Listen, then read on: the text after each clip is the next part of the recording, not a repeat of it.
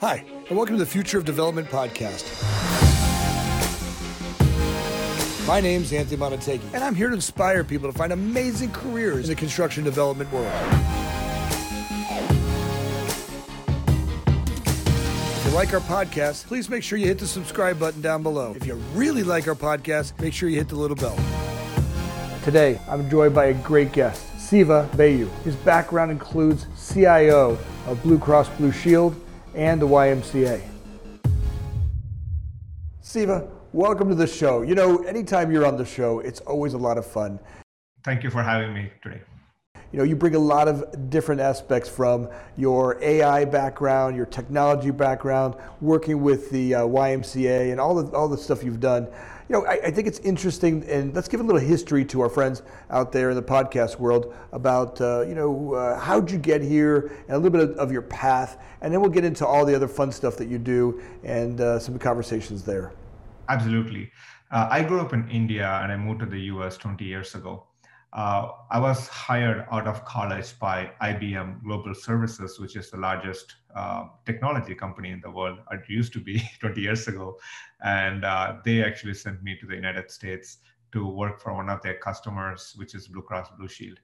I spent 20 years at Blue Cross Blue Shield in healthcare technology, starting as an intern and a software engineer, and uh, growing in the leadership and management, ending up on a CIO level uh, over this 20 years in healthcare technology, I actually started with mainframe programming, which is the large computers, supercomputers, to modern technologies. I was fortunate enough to be tapped on to bring in new technologies to Blue Cross Blue Shield and also to scale up to a large national scale.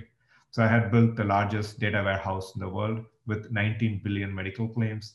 I had built the largest uh, cloud-based claims processing system, which is totally unheard of.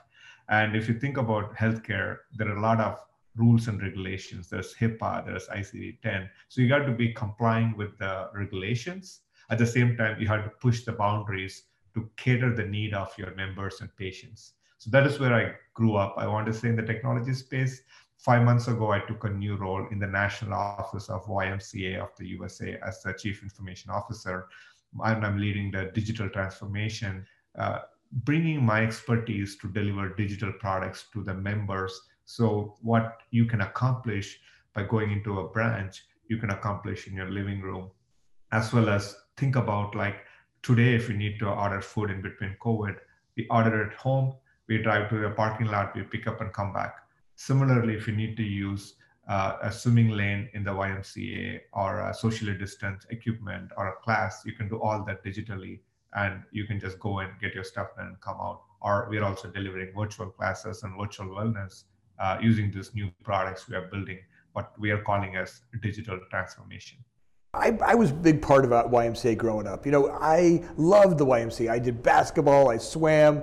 You know, it was my neighborhood joint that we went to, and all the kids hung out there uh, all summer long. It was, it was really part of our community, and it was epic. But it was not technology driven. In, in fact, I would say it was pr- pretty much archaic, a little primitive, and oftentimes a little bit, uh, um, uh, you know, a, a little bit backwards. And, and, and as you look at that, and you're in charge of transforming that. Uh, you know, what's the path you start to look at? How do you start to put that together? The uniqueness about an organization like YMCA or even Blue Cross Blue Shield is it's a federated model. So you got to get consensus from hundreds of leaders across the country to bring things together. The path forward is to have a strong strategy that focuses on your customers. In our case, the members are our customers.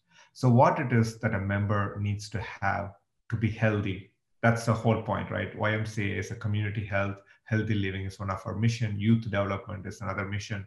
So, what do we need to do as a national network to deliver high quality content that is focused on health, fitness, wellness, and it even exceeds to uh, chronic disease prevention, elderly care, after school programs and i'm learning about ymca every day. And it's not just a gym or a swim. It's more than that. It's more of a community based organization. So we're looking at putting the member at the center. What do we need to deliver to make that member healthy in a safe environment? And that's how the strategy is built. So i'm somebody who always says like uh, we don't want to have a hammer looking for a nail. We don't want technology for the sake of technology. We want technology to help move our mission forward you know, I love that saying. I think that's something that uh, that's unique. I've never heard that uh, said that way before. You know, let's go back a little bit and understand a little bit how, what got you started. What gave you that spark to get into uh, IT? That's a great question, and nobody has asked me that before. And actually, I had to bring my mom into this conversation. So when I finished high school, I actually had an option to go to med school or technology engineering and uh, I was qualified for both. I got uh, accepted into both, and my mom, my mom really wanted me to be a doctor. It's a thing in India that everybody wants their kid to be a doctor. I'm sure it's similar here. And at the same time, uh, computers were coming in. This is the mid 90s, and we had to block a time in the school lab to go and work on computers. And I'm talking about like basic, QBasic, Lotus, ancient programming languages. That actually excited me. Like, what I can do a calculation without a calculator using a program. I can do word processing, which without writing and things like that. So I chose to go the engineering route. That's where the spark is. And I want to give kudos to all my mentors over the years who actually tapped me on, tapped on me to take on the next technology or the next gen. Uh, that actually kept my interest green and active. So I kept, you know, wanting more and more. And uh, luckily, I was in a path of able to touch and work on those newer technologies. You know, I love that. You know, looking uh, forward has always been tough. You know, I've always been jealous of people know exactly where they're going, right? They have a path, they're on it. But looking backwards, uh, I can see that the different things I've learned throughout my life that got me to where I am, it's a lot easier to see that there's some sort of madness to the universe. And uh, for that, I'm grateful. For, for even the people that uh, weren't the best leaders, or, but they guided me. You know, didn't like working for them or I didn't like doing what they were doing, uh, I found uh, it, pushed me to go someplace else or try harder uh, in those aspects. You know, as as you um, as you look forward and see the future of development of, of, of uh, uh, AI and where the AI path is going, where do you see that heading? What's the, what's the path you see? great question. I'm very passionate about artificial intelligence. I even went to school and did an executive master's on AI from MIT uh, just to equip myself to be better at my job. Uh, the easiest way I can explain AI and where we are to somebody is uh, comparing to a car. If you think of a car in 2020, it's advanced, it's safe, everybody can afford one. And if you go back 100 years in time, in 1920, the cars were rudimentary today we are the 1920s of AI. I, I, want to say that AI is in its infancy stage.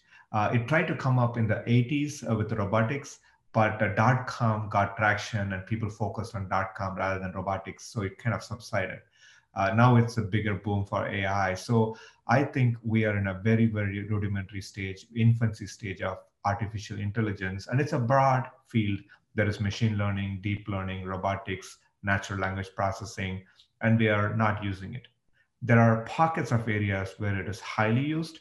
Uh, the best example would be social media. The big social media companies are using AI, as you must have heard in the news, for all the wrong reasons, but they're also for a lot of right reasons. E commerce is using AI. Where AI has a lot of potential is in our day to day life to make us better, like healthcare. Uh, like construction and development. As an example there is a lot of scope there not yet used properly. Banking is using ai but not to the extent to capture fraud and abuse and other things. So there are many areas which is not tapped on ai but they're starting. We are in a good path forward. Uh, and also we got to think about education and colleges and schools having programming languages and courses that aids uh, kids or the next generation to start studying AI. So I think uh, to summarize, we are in the infancy stage. There's a lot more to do, a lot more to make good use of AI. We certainly are at the primitive age of AI, right? Very much like the bag phone was when I was a kid, you know, carrying this big old bag around. And, and today, you know, today we have cell phones on watches, and uh, AI is starting to develop that same way. We're starting to see the, the, the basic uh, use of AI in, in cars, in games, And as we start to integrate uh, larger and larger uh, knowledge bases for that AI platforms, uh, it's starting to integrate into everyday life. You know, there's a little bit of hesitation to, for the unknown. I think oftentimes when people think about AI, they're like, "Oh my God, I see Terminator, and the world's going to end." But you know, as I look at it, I, uh, I, I start to see its possibilities in the medical world, right? In the way that uh, uh, we diagnose and uh, take care of this vehicle we call our body right? As, as we start to look at the way we trained human beings. You know, the education system I grew up in was archaic, right? It was something that, and I say that because I, I look back, it didn't work for me, right? It was, I was frustrated all the time. And as we look at AI of the future, where we can integrate how people learn, what excites them, and the things they need to learn for the future that they're, they're going to be into, and we can integrate both those in a different way that's way more palatable for that person, not taking one way of learning for the masses that never was really very exciting, right? There was always a group that was in it, a group that was out of it, and uh, today uh, the future looks like we'll be able to tailor each individual person's uh, learning path. And I think that's going to be the, the path, right? That we won't have learn, learn, learn, learn, learn, learn, work, work, work, work, work, work, retire. I believe that the future will look more like uh, learn, work, kind of integrate into that, and we'll go back and forth between learning and, and working as technology continues to advance so quickly and keeping up with it. Uh, the learning will happen in the integration of what we're doing, and that growth will be continuous. And I think that's the part that uh, uh, we're always a little bit nervous about. How do we uh, adjust to the constant uh, uh, just growing? right, and pushing ourselves to go to the next level. You know, as, as you as you look at it, uh, what what are you betting on for the future? What, what's the path you're betting on? Many many areas, almost all areas. But if I had to bet on one big thing, it's healthcare. I think AI is going to change the way we take care of uh, our own self, our patients, uh, moving healthcare from a reactive to a proactive healthcare. Uh, for a, for a common person, if you think about the TV ads about, uh, I don't want to market any product, but let's say you have gadgets and devices that's going on right now. It's all collecting data. Data is the foundation of AI. And they're trying to tell you your heart rate is so much, you didn't sleep last night. And you all can think about the devices you're using, the listeners. Uh, likewise, uh, how do we take that to cancer research and prevention? How do we take that to uh, COVID as an example, if there's another pandemic in a couple three years, can we stop it at this track at its track right off the bat rather than uh, you know letting it spread and then trying to control it? So I think healthcare is a space, uh, and it's a broad spectrum, right? We're talking about pharmacy and chronic health and disease prevention. All that is one big umbrella called healthcare. I think that's going to be the next big thing.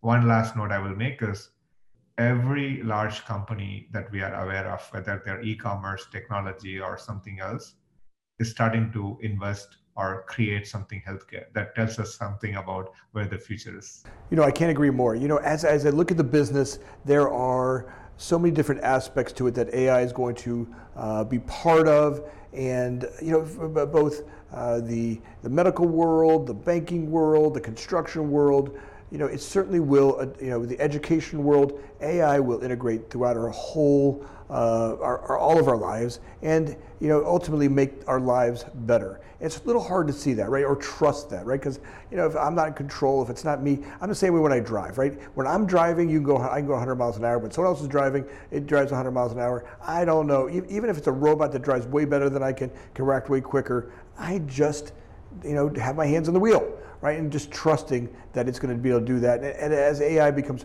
a trusted platform and uh, we start to look at it in, in more uh, trusting ways, we're, we're going to see that integration. You know, that's what I'm excited about for the new generation, the younger generations coming up. There are so many different aspects to the ways we used to do it and now how we're going to start to implement new ideas and new changes and they're not locked in a way of being you know i you and i uh, have done things this way or that way and we're locked in a way of being. As they look this uh, look forward, uh, they're going to be able to look at it a whole other way, right? Remember that old expression, being young and dumb, right? There was some there was some wisdom to that, not knowing how to do something and creating it as you as you wanted, uh, and and and not knowing that I had to do it exactly like this. you know, I think that's something great to uh, to look at. You know, with the um, uh, as we look back, and uh, you know, if you were to look back at a younger version of yourself, and you were to, you know, drop a little nugget of advice, you know, what would you say to the younger version of yourself? Uh, maybe uh, that's getting started in the business. Uh, from your point of view now, what what might you say to them that would leave them with something that might be helpful? Uh, don't get stuck in one place, and uh, keep your mind open. Uh, it doesn't need. It's not a job or a location I'm talking about. In your mind, at least I, will talk. I speak for myself. not having hard and fast rules and being open-minded and being uh, open for conversation about variation of ideas or somebody disagreeing and welcoming a disagreement and thinking about like what it is that person is saying that i don't know that i have to learn so i would say i would tell this to the younger version of myself where i was focused on like 14 hours a day working basically if you're a programmer you're stuck to your laptop and you're programming all day long uh, it will be important to be open-minded and also focus on relationships and that's going to go a long way than any one programmer ai can Siva, you know, it's a lot of time, a lot of fun. Uh, our, our time's about to come to an end. You know, I just want to say thank you. You know, your insight on the AI platform and the transformation that you're doing with the YMCA uh, echoes throughout our society. And I really am excited about where AI is going to take our world and all the stuff that's happening. And as we have these conversations about the future and uh, uh, what it looks like, uh, having you on the podcast uh, is really exciting. So, so thanks for your time. And uh, for you folks out there that are joining us, please remember to go down and hit the subscribe button. If you really like the podcast, make sure you hit the bell, and we look forward to having you on here again. Thank you for having me, and I will be happy to come back and continue our conversation, Anthony. Uh, good luck with the podcast. Thank you. Thank you so much. Thanks for joining us. My name is Anthony Montague. Always looking for people to bring insight into the industry, finding ways to inspire people to have amazing careers in the development world. If you liked our podcast, make sure you hit the subscribe button down below. If you really liked our podcast, make sure you hit the little bell. Thanks again for listening. Please share it with your friends.